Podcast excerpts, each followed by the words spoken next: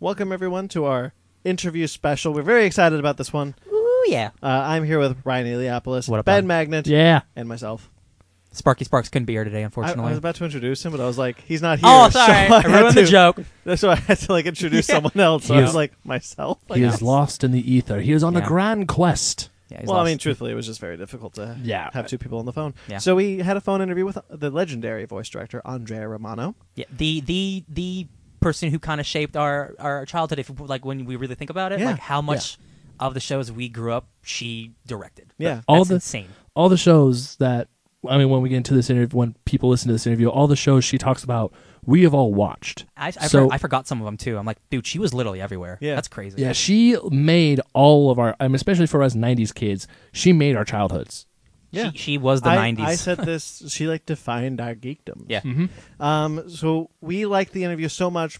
We let it go on a little bit longer than we had anticipated. So we Which is a good thing. Which is, which No, is a really yeah. good thing. I- We're very I- happy about it. So we decided to put it out as its own thing because we wanted you all to see it, to see it, uh, to re- see it, uh, Listen to hear to it. it. hear it to believe it. on its own. Uh, without the, the bothersome rest of the episode. yeah, who guys needs that shit? Yeah, who needs all that crap? That's why you don't have. If you just came here straight for Andrea Romano, you don't have to like fast forward You're 50 probably f- minutes. skipping 15 seconds right now.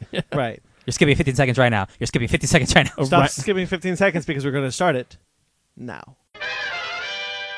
We're excited to be joined today by Andrea Romano. Uh, thank you very much for doing this.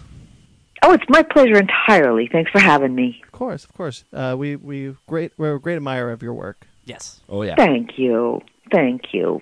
So we wanted to get. I- sta- oh, sorry. No, no, I was just going to say, I, I, I loved my work. I, I loved my job. I loved my career. And so it makes me very happy when other people respond to it saying that they enjoyed my career as well. So thank you for that. Oh, it's good. It's good to hear. Thank you. Uh, so, uh, how did you get started uh, in the industry? I uh, I knew from a very young age that I wanted to be a part of the entertainment industry. I did not know exactly in what capacity.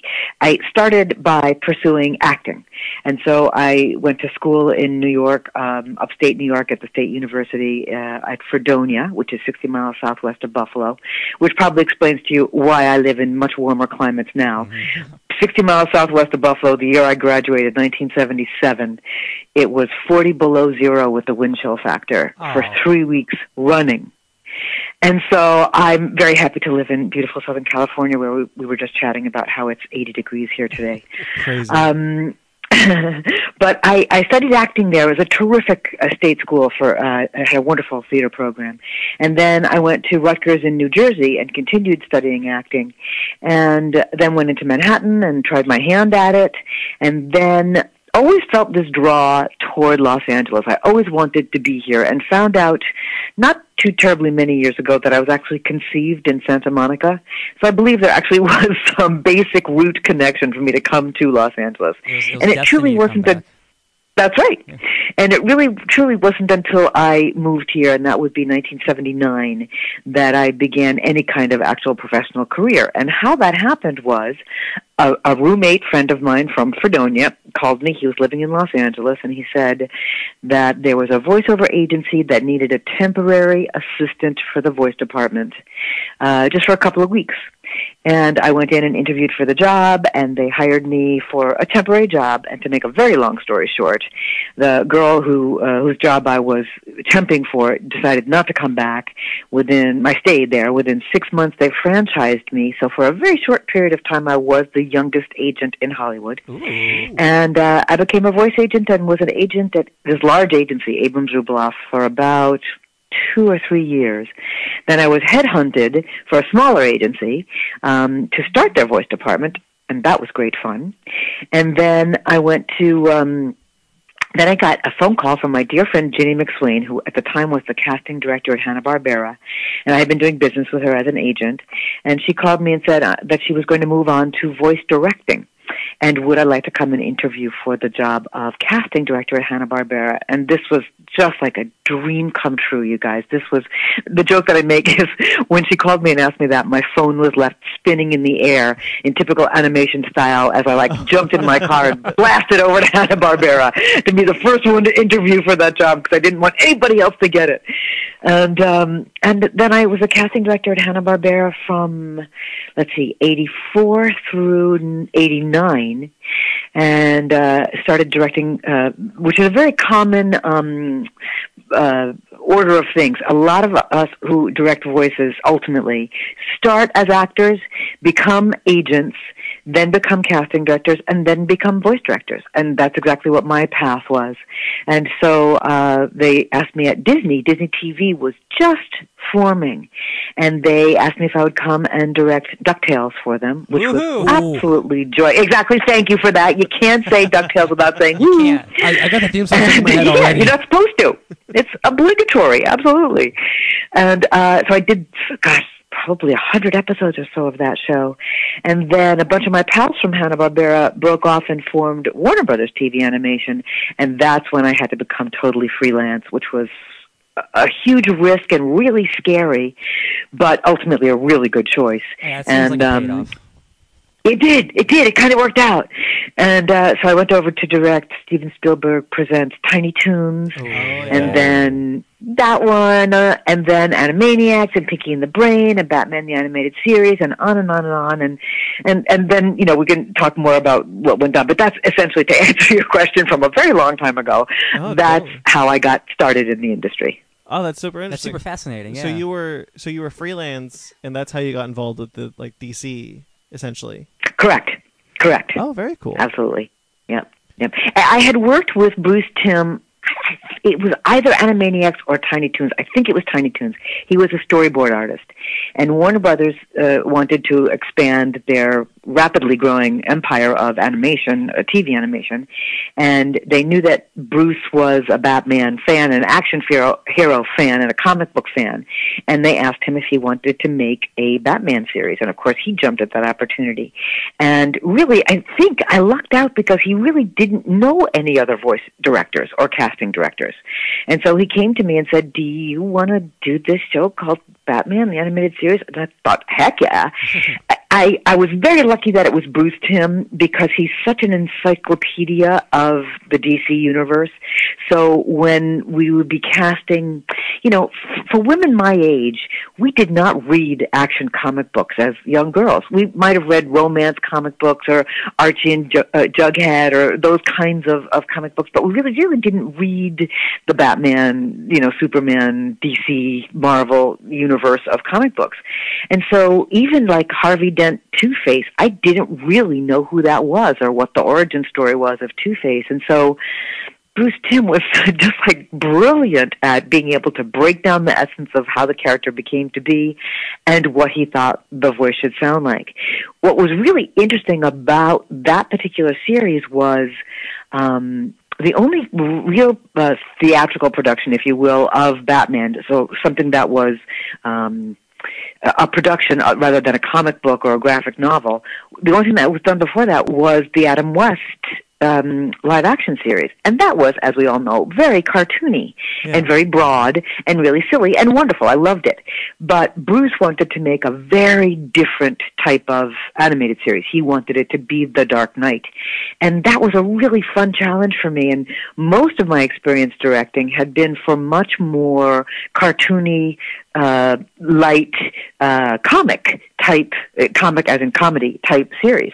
So I, if you watch the first episodes of Batman the Animated Series and then watch some of the later episodes and Justice League and as we moved on with the other action series, they become much um, not necessarily darker, but more theatrical in style. They're not as broad. They're More not mature. as cartoony.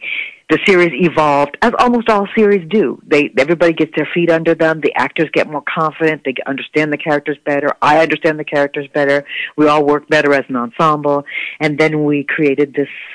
Who would ever imagine what we created back in, I guess, around '91 is when we started with Batman the Animated Series, and then all of those wonderful DC properties that I I had the joy to work on from Batman Beyond and Superman and Justice League and Justice League Unlimited and I think I did as many as 23 of the direct to video movies and it was I mean really really and and some of those movies they gave me the okay to use Kevin Conroy and Mark Hamill and all the wonderful actors I had found and in some of them they said nope we're going to use a different artistic style. We want new voices.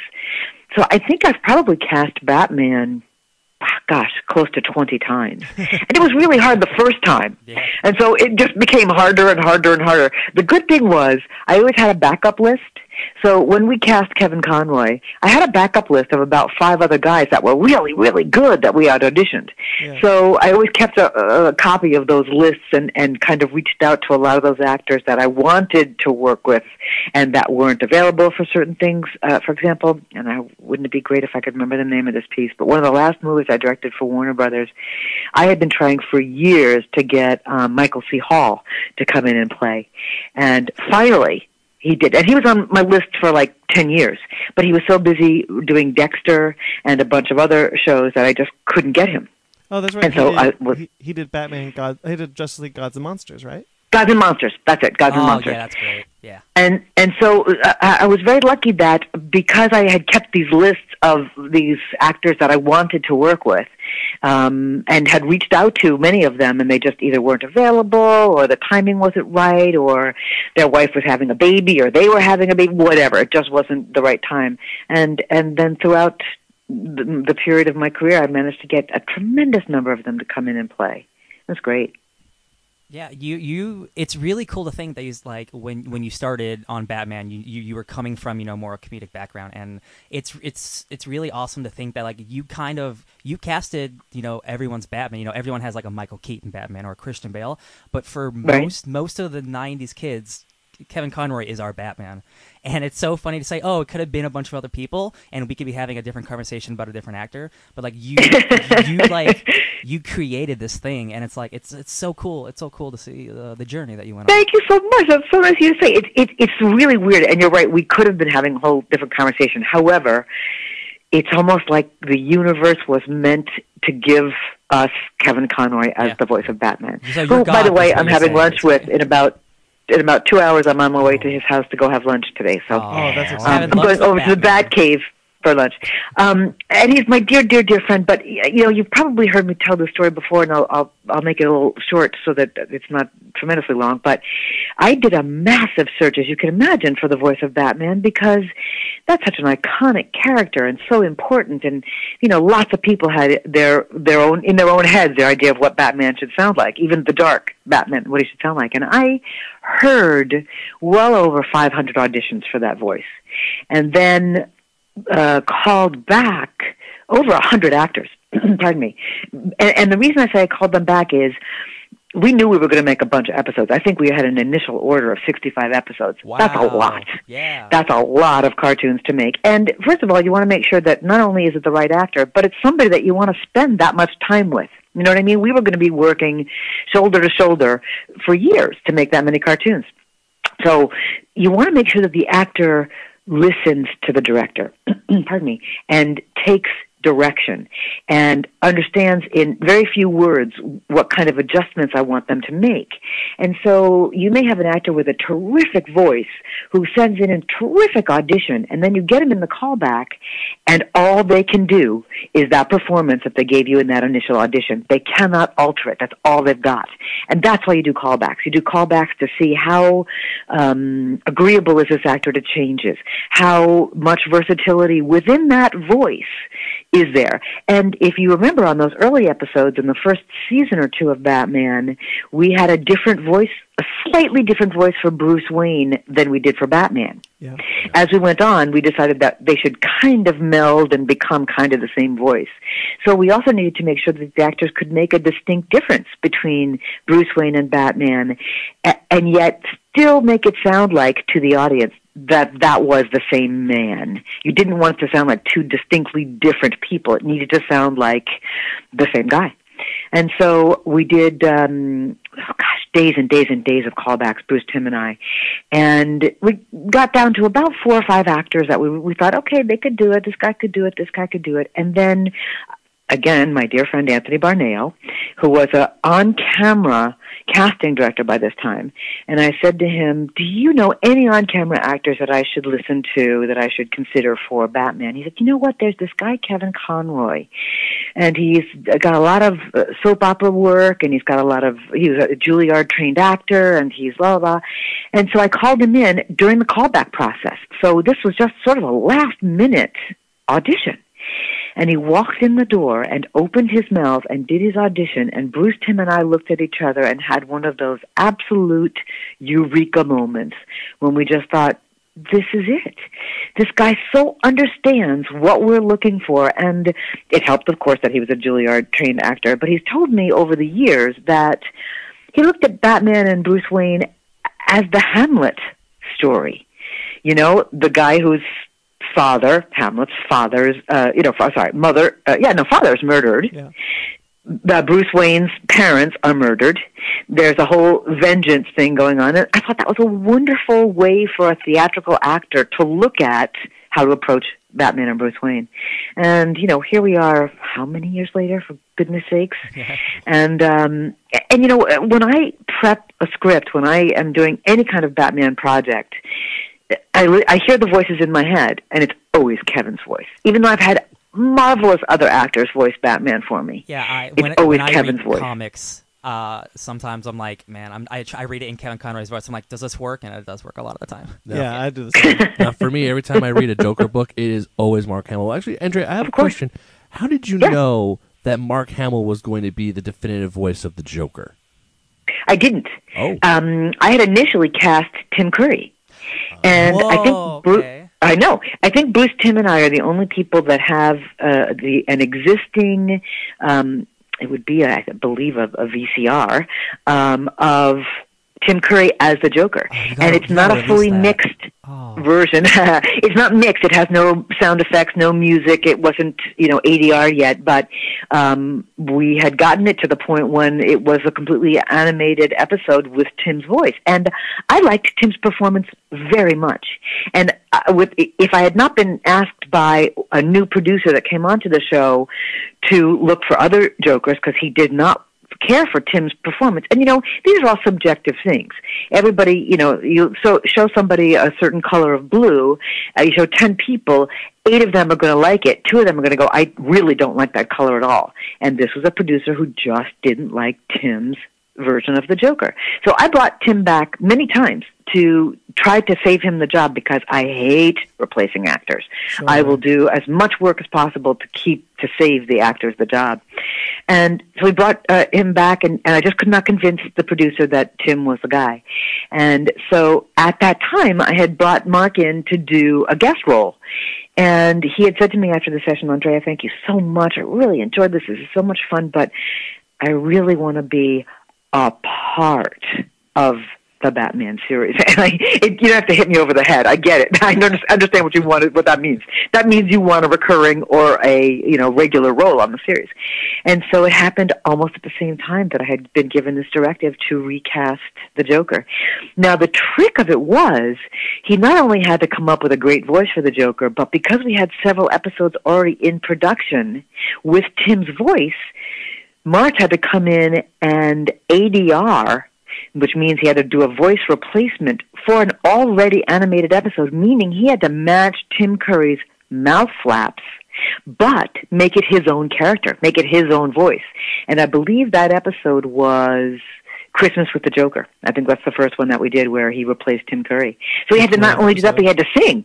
Because I think uh, I think he sings, you know, Jingle Bells, Batman Smells, Robin laid an egg. I think that's on there too. So he had to had to, you know, match the timing and sing and everything. And and then, as you know, time went on, and Mark really let loose with the Joker voice and and started adding all of his superior knowledge, far superior to mine as far as knowledge of who the Joker was and how he fit into this universe and every comic book that he ever appeared in and so much information. And Mark really began to inform that character after maybe a, a season of Batman.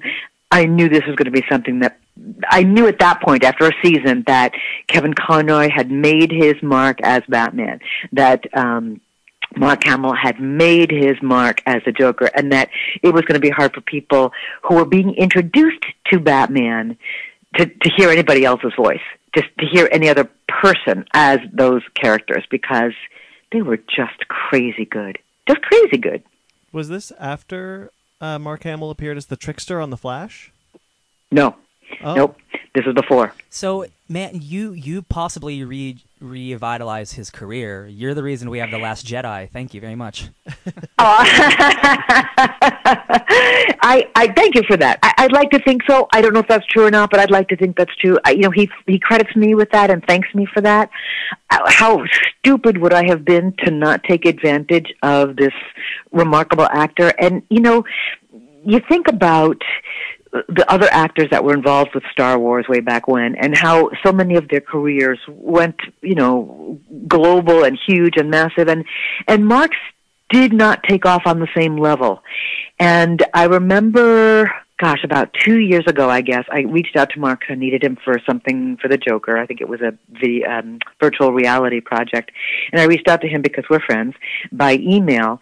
And I said, first of all, where in the world are you? And are, can you be available within this time frame? Blah blah blah. And he emails me back saying, I'm in Lon- London, shooting this you know next next episode of uh, you know Star Wars and having the time of my life. And I thought it's his turn. It's absolutely his turn to get the the accolades he deserves to to be the big star of Star Wars at this point because it absolutely just was his turn. And doesn't he look fantastic? And doesn't Oh, that beard amazing.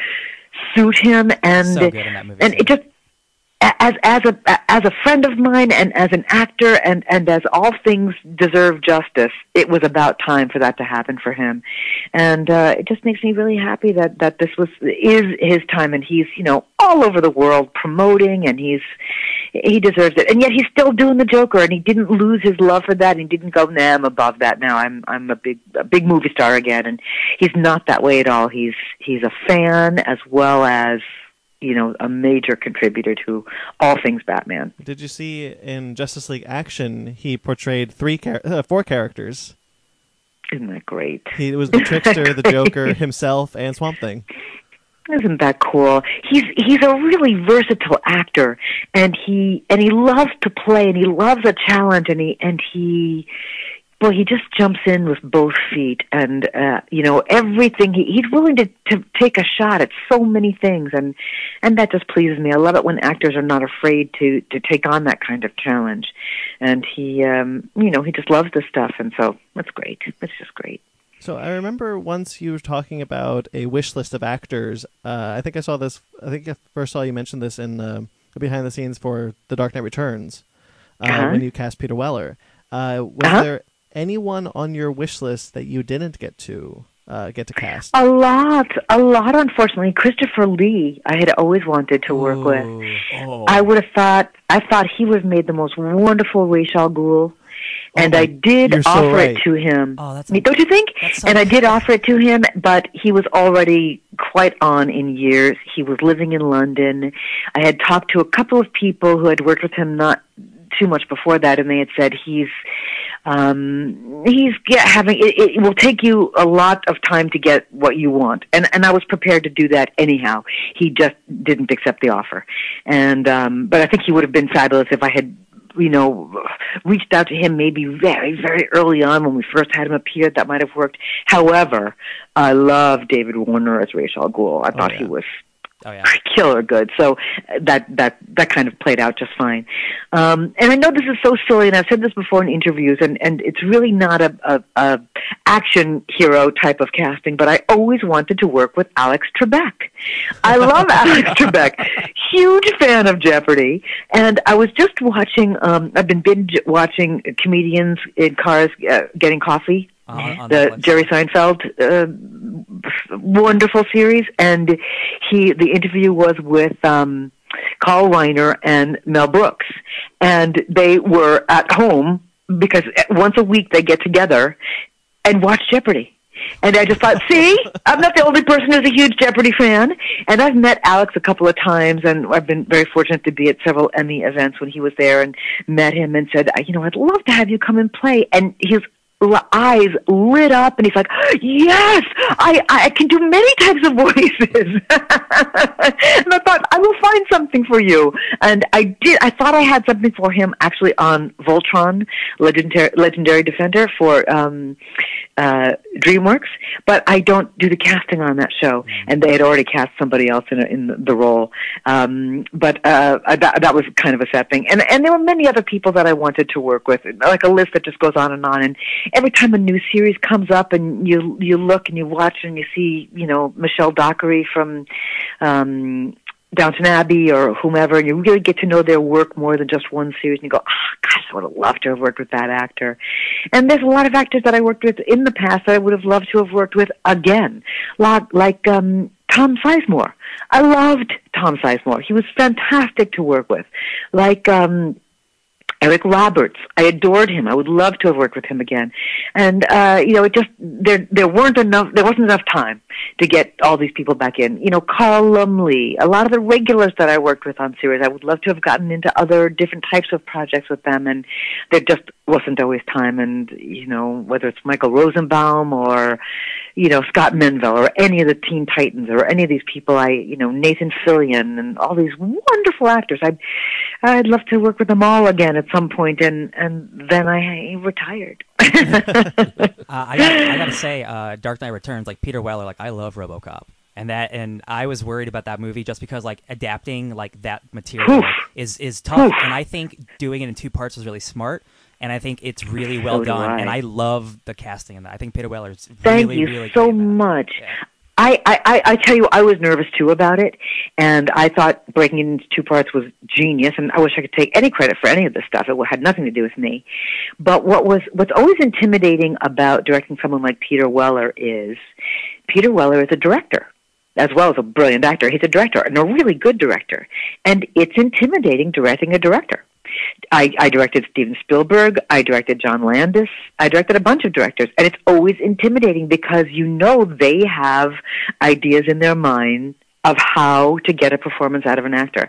I've been very lucky that I've I've succeeded at doing it without falling into a flop sweat myself and, and being able to get through it with them.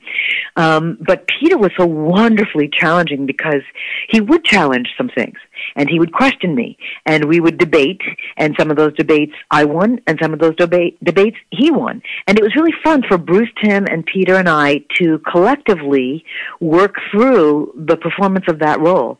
And I wish I could take credit for thinking of Peter Weller for that, but that was absolutely Bruce Timm's idea. I, I, I think Peter agreed to do it not only because he was familiar with the material and I think, I believe a friend of, uh, Frank Miller's, I believe. And, um, and available. And, and I think he also knew uh, through his agent of my reputation and that it was going to be a good experience. He wasn't going to be asked to be there for a ridiculous number of hours beyond what was absolutely necessary. And, and I think he really liked the process. And he did a bunch of appearances with us after the fact. I think he did a, a Paley, a couple of Paley Center events and helped promote the piece. And, and he was terrific. And I, I think really good casting, really good. And that, that piece came out great. And that was hard. That was a really hard piece. And I was worried how the fans would respond. And, um, it's kind of like the killing joke, which I did not work on. I thought that's, that's a scary piece to attempt because the fans have really strong feelings toward that. And uh, I was kind of grateful that I didn't work on that because I, I thought that's a, a challenge that I don't know that we could actually, you know, overcome that challenge. Yeah. In your in your expansive career, what would you say was the most challenging project you've ever done? You know, they were all challenging. Probably, oddly enough, the very first one, which would be DuckTales. And the reason that was so challenging is. Just like you said earlier, Bless every time someone says DuckTales, you have to say woo. You have to. Woo.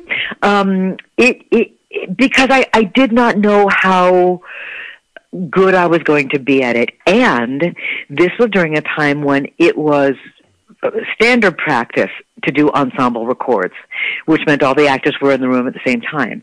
And, you know, at the beginning of my career, controlling that many different energies of the talent and the crew and the whole thing was a learning curve for me because I had no experience at it yet. And so I had to put the whole thing together and figure out, you know, and so I'd walk in kind of nervous sometimes and by the end of the 4-hour session I was so energized and happily, you know, jazzed and really buzzing from the sessions. But then the next session I would go into, I would start with that bit of trepidation going, do I know how to do this thing? And and so there's that one, just just for the point that it was the first. And then one that was really, really tricky was called Rescue Rangers, which is Chip and Dale, Yeah. right? I loved And that why- show growing up. Oh my! It was goodness. really cool, wasn't it? Yeah. And why that was such a challenge, you guys, was think about what year this is. We're talking about late 80s we were making that series. So tech, technology had not really, had certainly not gotten to the point where we are today. And Chip and Dale and Zipper, the three characters, were all sped voices. Mm-hmm. So what Oh, we would do with that show was we would rehearse the entire cast and then record all the regular voices, all the voices who were not sped, and then keep Tress MacNeille and Corey Burton in the room, let everybody else go home, slow the tape down 50%, and the actors would do their scenes like this. they would act in slow motion. And then we would do the entire show that way. And then we would bring the tape back up to speed. Now we're talking reel to reel. Bring the tape back up to speed. Listen back to the performance. Make sure it doesn't sound like the actors are acting like that. Make sure there's clarity and make notes of anything that we have to go back and fix for that reason. Then go back, slow the tape down 50%, re-record the lines that we had problems with, listen back to those at regular speed, and then we'd be done. So that was a real challenge. Now we have the ability to just pitch and speed, you know, with a computer and all of that. So the actor can act in the scene with the other actors, and we don't have, as long as they don't overlap, we can just treat those voices and make it work. But back then, it was really a challenge because we hadn't reached this kind of technological, you know, expertise that we have now. man like limitations like eh, like you had limitations but that created like opportunities and the way you did it sounds crazy but that show is awesome and it worked Yeah. and it's Yeah. it's just like when you like think of movies that have like bi- billion dollar budgets and then small movies with small budgets like they have to work with what they have and you guys, you guys did it and that's that's really fascinating to hear like I didn't know you watched you watched the tape at half speed and like you record it that's super interesting Isn't it? Yeah. Isn't it? And I, I like to tell those stories and let people know that because it wasn't just a breeze. Every it took quite a bit of, you know, real um, patience. You know, patience, and and kind of figuring it out. And then one other, you know, because when you asked that question about which ones presented the challenges for me, um, I was determined when Hanna Barbera way back when decided to make new episodes of The Jetsons, forty-one new episodes 26 years after the original series was made, I wanted to try to get the original actors. I thought, let's, what the heck, let's at least give it a shot. And tracking them down, finding them all, getting them all to agree that they wanted to do this, and recording them, that was really a challenge and one of the things I am most proud of. Not the least of which was getting, finding George O'Hanlon, the voice of George Jetson, getting him in to record. Now, George had had a stroke about eight years prior to our going back into production for this and was, for the most part, blind. And so I spoke with his wife and said, "Do you think he would want to do this thing?" And she said, "Let me talk to him over t- tonight, and I'll call you tomorrow." And she called me the next day and said, "I haven't seen him this excited in years." Aww. And so what we did, you guys, was this was back in the day when there weren't nearly as many shows being produced at the same time, and so we would have scripts a week in advance. And we would send them off via, you know, messenger. So somebody would get in their car and drive a script over to Nancy O'Hanlon's house and George O'Hanlon's house. And Nancy would read the script to George, all the stage direction, all the dialogue, into a cassette recorder. And then the day of the recording session, she would drive him in, put the cassette in the car. They would listen again to the show so that George was really familiar with the show. And then we would put George in the um, recording studio with Gordon Hunt, the voice director. I would sit in the booth to monitor.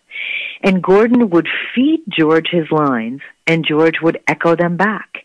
And that's how we got him to record the voice of George Jetson. And then that would be edited into the scenes with the other actors that we had recorded in a separate scene. They would pretty much all be done on the same day. So they would kind of get to see each other in passing. I would be releasing all the other actors and George would be just arriving. So they'd all get to see each other, which was just joyous to see these actors see each other after all these years.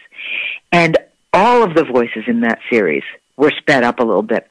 Because think about what the vocal cords do. Just like other parts of our bodies, as we get older, gravity takes hold and our voices get deeper. So to make those actors sound like they did 26 years earlier, we had to speed them a little bit to raise the pitch to make them oh. sound like they did in the original series. That's really cool.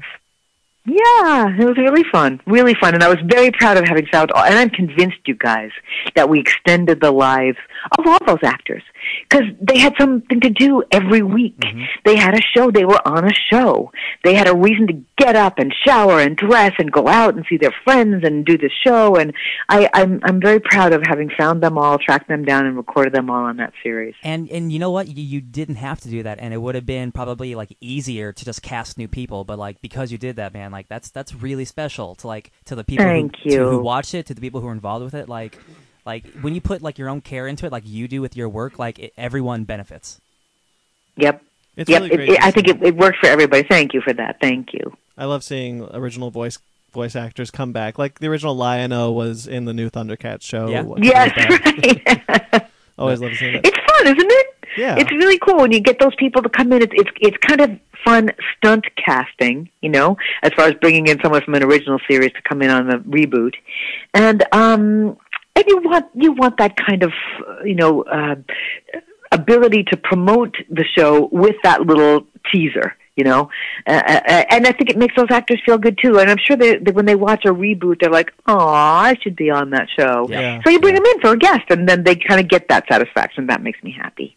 So I don't know if you're on social media too much, but a little bit ago there was a hashtag JL reunion where Uh-huh. a bunch of the actors from Justice League and Justice League Unlimited wanted to be like, "Hey, Warner Brothers, make a make a movie with us again."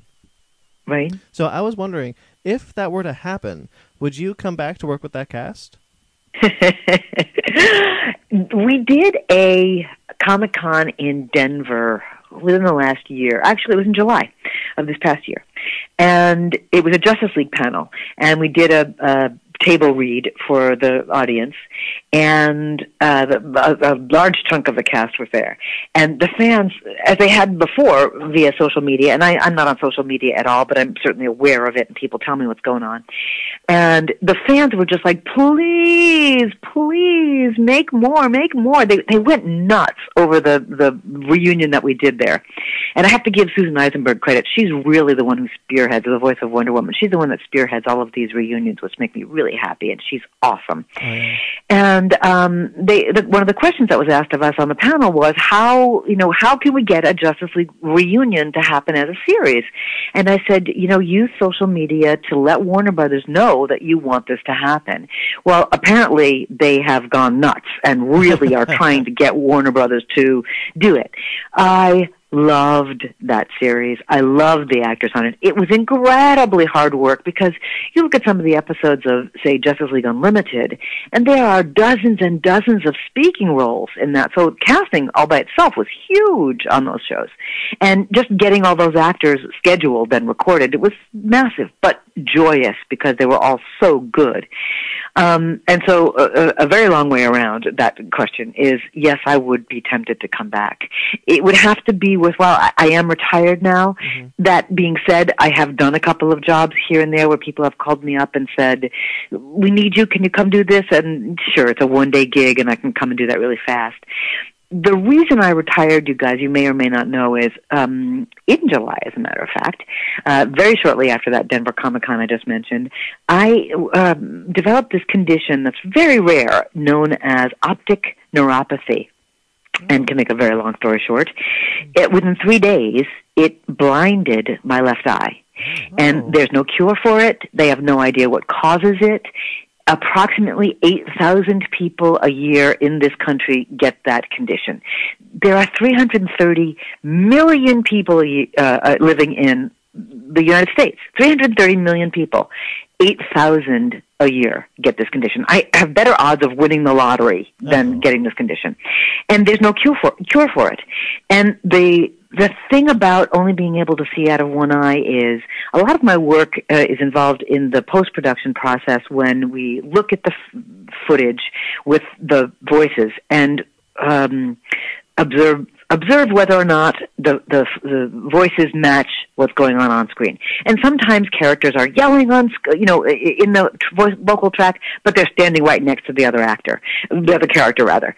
So that's wrong. You have to ADR that. That means I have to be able to read the tiny time code on the screen.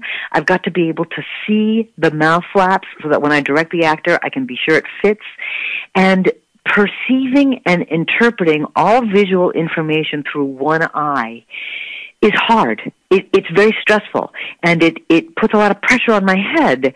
And so I was at, at the time doing four series, and I would find at the end of the day my head was killing me, and so I decided that I I needed to retire.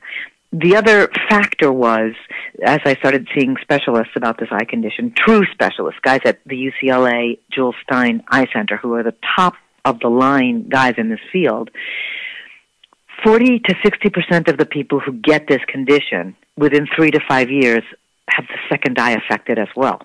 So there's the potential that I could conceivably go blind. Now, don't be sad. Um, I, I, what I loved about that statistic was Doug Langdale, a producer I've worked with for years. Um, he was the producer of uh, um, Puss in Boots. We did a lot of uh, Teenage Mutant Ninja Turtle shows together. Um, he said, Andrea, 60, per- uh, 40% chance of this happening means there's a 60% chance that it's not going to happen. So that's the way I like to look at it. I have a better chance of it not happening than happening. But that said, there's a lot of the world that I haven't seen yet and a lot of beautiful things that I want to go look at. Uh, just in case, God forbid, I do lose my vision. And so my husband and I just got back from a month in Asia went to Thailand and Vietnam and Hong Kong and saw some of the most beautiful sights and the most unusual exotic locations. And we're on our way to Mardi Gras in a couple in a week or so Yeah. and Oh, to that's great. Nashville where I've never been and so that's what I'm going to do the next several years is go see the world and go look at beautiful things and go to gorgeous museums and see classic art and do all that stuff. And then so I'm not adverse when people come to me with various different things like the Justice League, or um, there's a project that Rob Paulsen and Kevin Conroy and I have talked about possibly doing that.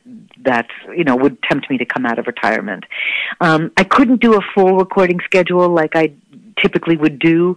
And you know, back in my early career, there was times when I was doing 11 projects simultaneously.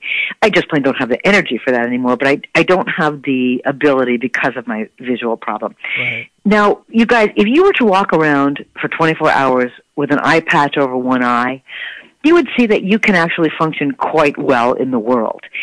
It's just that because of the minutia of the work I do that involves visual acuity, that's what I can't do for set, for a series of four projects on. Um, but uh, Justice League is tempting. I was just offered a, a potential Teen Titans something, but I, I just couldn't work the money out. And you know, I'm I'm really enjoying retirement. And, and the thing that I say to people when they ask me about it, and they're like, "So, what do you do every day?" And and my somewhat glib but genuinely honest answer to that is anything I want. Whatever I want, I do because I'm retired. And so I, I, I'm enjoying that. I have to say that's a real pleasure. Everything from, you know, my typical day when I was working was getting up at four in the morning, prepping scripts and storyboards for recording, in the recording studio from nine to one and two to six, returning phone calls and emails from six to eight o'clock at night, having dinner with my sweet husband who I don't see all day long, and then falling asleep and doing the whole thing five days a week. Now, I get to go to the bank at 10:30 in the morning when there's not a line. Going to the post office at 2:30 in the afternoon is a completely different experience Yeah. than going during the lunch hour. And so I'm kind of liking that. There are some things that will tempt me to come out of retirement. It would have to be financially worthwhile and it would have to be something that really plucks at my heartstrings and people that I truly truly desire to work with again. So, so yes, I would come out of retirement for certain projects, but right now my concentration is on going out there in the world and seeing most, the most beautiful things that I can. I, I, I think you earned it.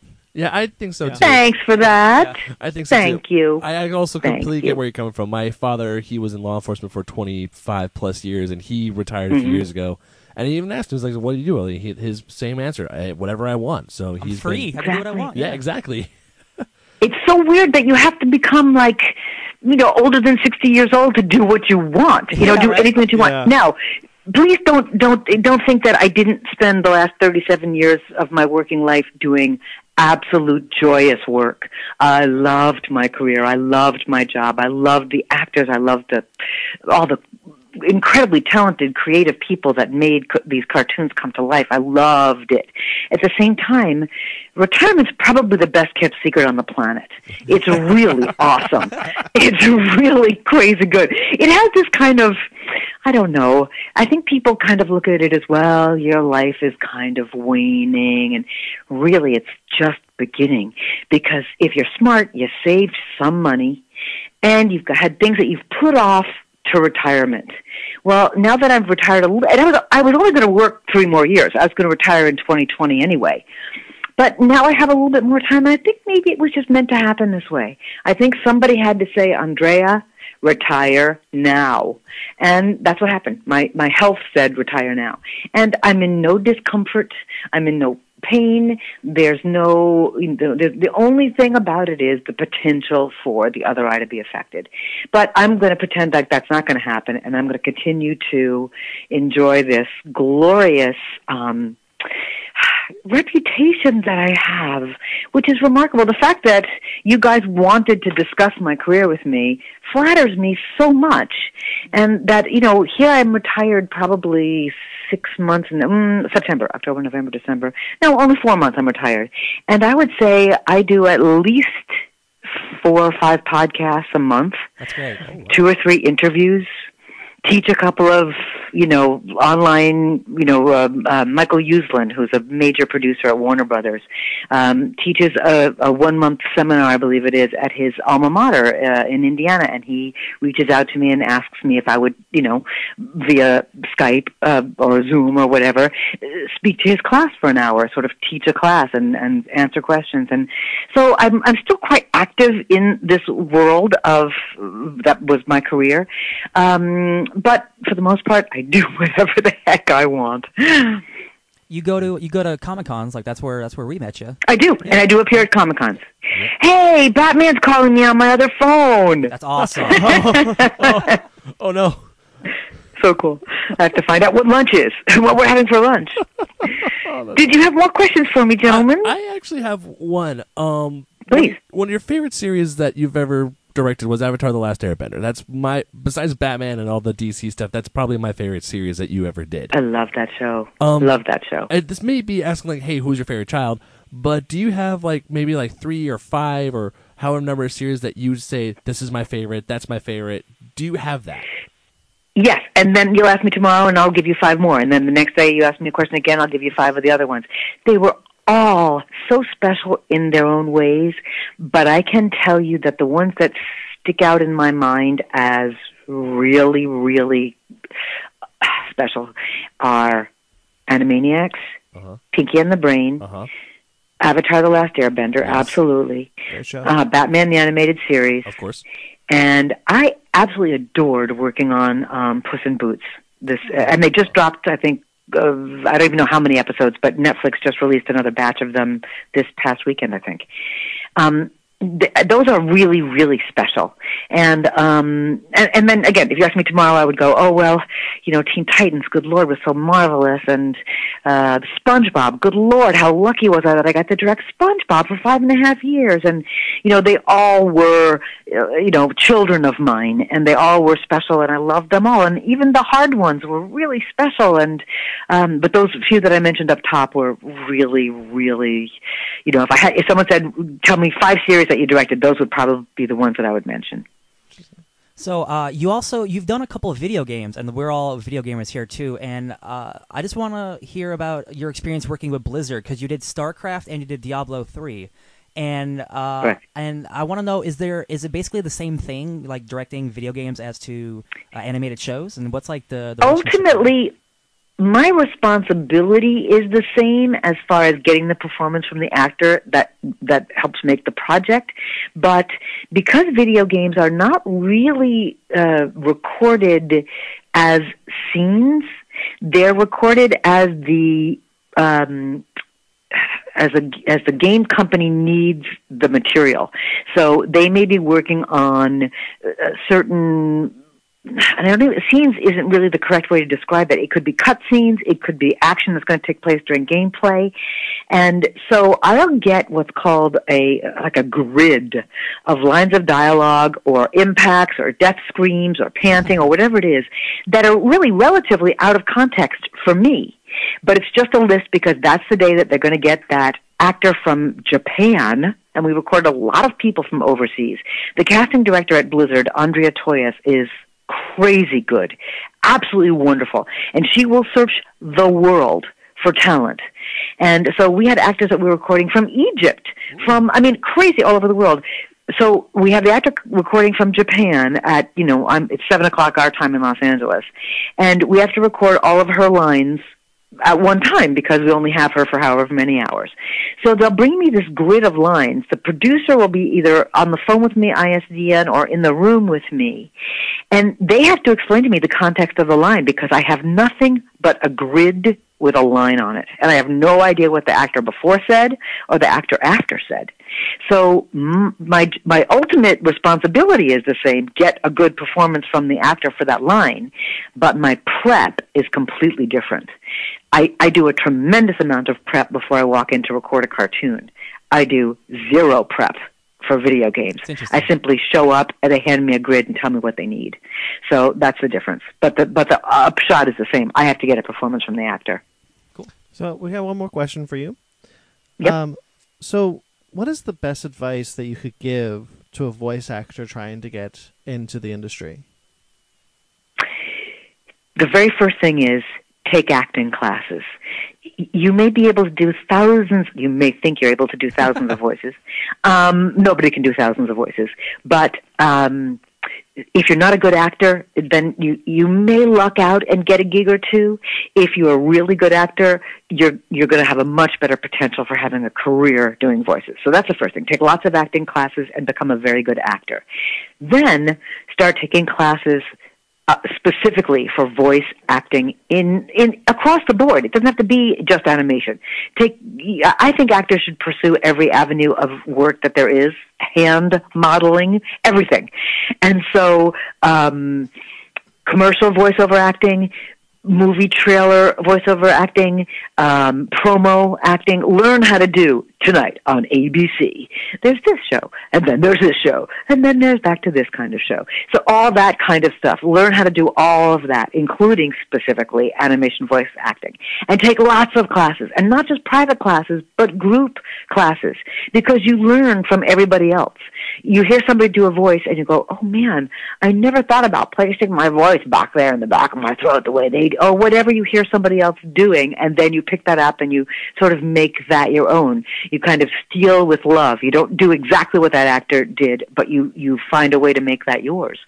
And then you put together a demo tape and then you get that out to agents and then you get an agent and then you start getting submitted and auditioning for various different specific projects and then you start getting lots and lots of work and then you thank me when you win your first emmy Okay. So, Thank you so you. much. We really appreciate you oh. doing this. This is, you're you're a It was passionate, my- wonderful person. Yeah. Thank you so much, you guys. It was absolutely my pleasure. The best of luck to you both. Thank you. Thank you. Thank you. Take care, guys. Have a You day. too. We hope you enjoyed that as much as we did. Man, that was great. I she's, she's so wonderful. I can listen to that woman talk for hours. I and wish hours on I wish end. we could. Yeah. Like I, I wish that she could just sit on the phone with us and just talk for hours. Yeah. Many questions that we had, she just answered them. Yeah, we were checking off questions like, oh, don't need to ask that one, don't need to ask Yeah. that one. Like, she, she, she knows what's She up. was just she was absolutely wonderful. Um, it's just one of the best interviews we've had. Yeah, man. And she and when someone's really passionate about their work, like you can tell. And like she said a couple times, like, "Hey, thanks for being a fan of me." And I'm like, "Hey, thanks for being on our show." It's like it's mutual. Like, Yeah. this is Yeah. like when two people like care about their stuff. Like it's really nice. Yes. so one big, just gigantic thank you to Andrea Romano for being on our show today. Absolutely. Uh, she did want us to mention something uh, before we get out of here, though. Um, she will be at Long Beach Comic Con on February 16th. Uh, she's the keynote speaker for the Ooh. McDuffie Awards. That's awesome. And she'll be signing autographs on Saturday, the 17th. Well, we'll we'll, we'll be there. We'll see. So we'll be there. We'll We'll, be there. see her, Yeah. say hi, and say thank you again. Yeah. Uh, I cannot thank her enough for doing this. I mean, it, it was just an absolute joy and just a pleasure and an very honor. very easy. Just like, Oh, hey, yeah. let's get in contact. Like, when I get back from vacation, let's do it. And then we literally did it like a week later. Yeah. Like that's awesome. She, she, it's No just, BS. Just an honor. She's legendary. Yep. I mean, we've said this. How many other casting directors do we know? Oh, you don't know Ralph Monmagio? Dang, nope. That's I not said a it- real word. I know. I messed up. So no, there aren't any other ones. Well, I'm sure there are, but no, I know. Yeah, yeah. None Yeah. that are prolific like that. Oh yeah. Uh, so that'll do it for this. Uh, hope you guys enjoyed it as much as we enjoyed doing it. Uh, and until next week, where we discuss uh, stuff with uh, Mike Matola. Yes. Um, thank you to everyone who contributes. Thank you to Andrea Romano. Big, big thank you to Andrea Romano. Uh, if I could send giant balloons to her house that say thank you, I would.